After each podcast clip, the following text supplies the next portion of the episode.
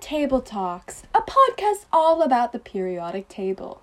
Today we have a special guest. Please welcome Eric R. Scerri. Thank you, Aubrey, for having me today. I'm so grateful to have the opportunity to be here today.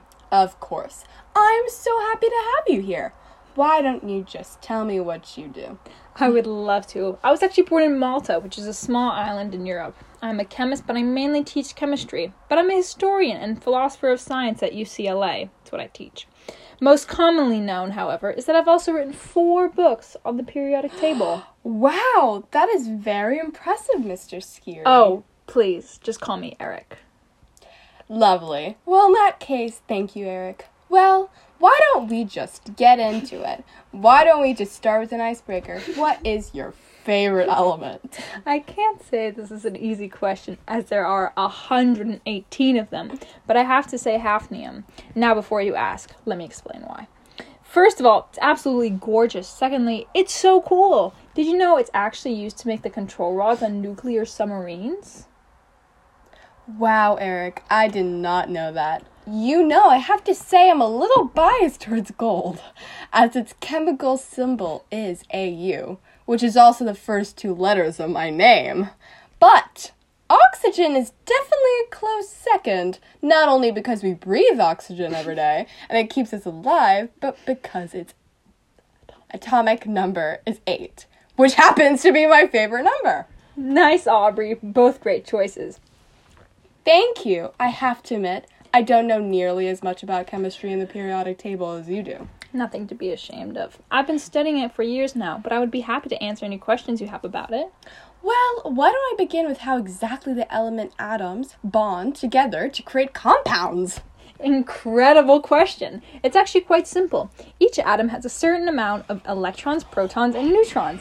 This determines the charge of the element. So the atom that the atoms that are bonding with each other must have a stable charge. This is achieved when the electrons, which reside on the outer shells of the atom, pair up. This is when a single or double bond is made, and that's made to reach stability. When these atoms lose or gain electrons, they're actually called ions. wow. Okay, that was a lot of information to take in. I do have a couple questions. yeah, of course, I'd expect you to. Well, firstly, how do you find out how many electrons, protons, and neutrons are in an atom? Oh, actually, it's surprisingly simple. You just go to the periodic table and find your element of choice. Now, each element has a unique atomic number.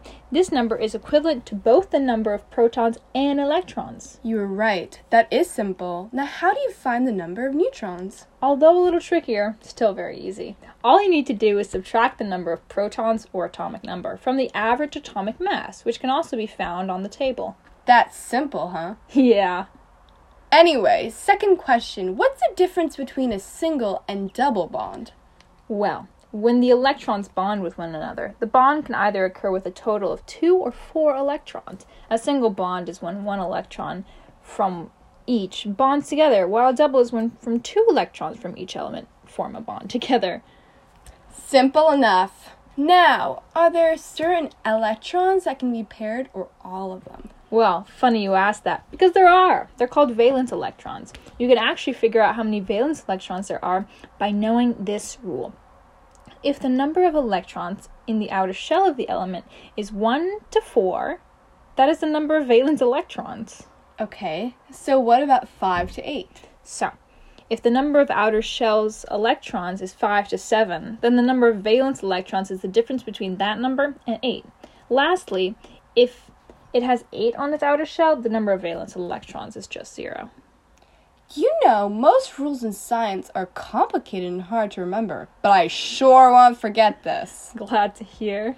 Earlier, you mentioned average atomic mass, and it reminded me of average Isotopic. isotopic mass. Could you elaborate on what that specifically is? Yes, of course.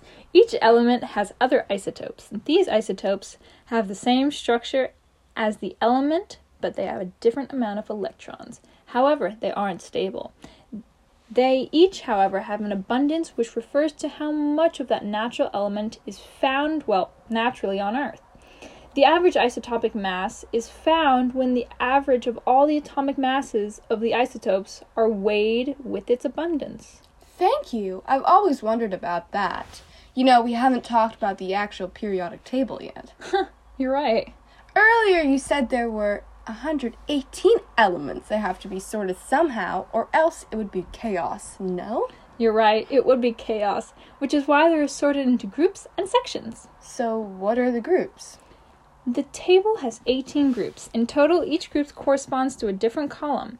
There are nine sections being nonmetals, alkali metals, alkaline metals, transition metals, rare earth elements, noble gases, metalloids, halogens, and other metals. That sure doesn't does make things more simple.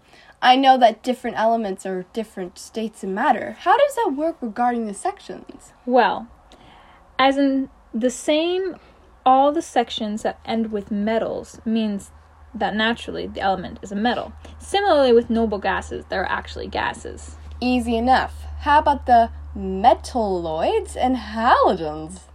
That's where it gets a little tricky. Metalloids are solid, but not necessarily metals. It's kind of like a halfway between metal and nonmetal. Halogens are a mix. Fluorine and chlorine are gases, bromine is a liquid, and iodine and astatine are solids, but they're all halogens. You make it seem so simple. Thank you so much. The table also has periodic trends, which is just another way it's organized. Some of the trends you can find on there are electronegativity, first ionization energy, atomic radii, ionic radius, metallic character, electron affinity, and chemical reactivity. All that from a periodic table? Believe it or not, yes. Take electronegativity, for example. Sorry to cut you off before you explain that. Could you explain what electrogravity is? Negativity. Negativity is? Yes, it is pretty much describes how well a compound can attract electrons, which is why elements with higher electronegativity have a higher boiling point and melting point. Thank you. Please continue. Anyways, take electronegativity for example. As you go to the right or up on the periodic table, electronegativity increases. Wow, whoever created this really was thinking ahead. You can say that again. The periodic table is such a helpful tool, and its elements are literally used every day. Aluminum is used. Aluminum, Aluminum. aluminum is used to wrap the majority of my leftovers, and used to make a majority of the pans I cook them in. And helium is used in all of my floating balloons. At an even larger scale, solar panels, which are currently being used to cut down on fossil fuels, are made of silicon.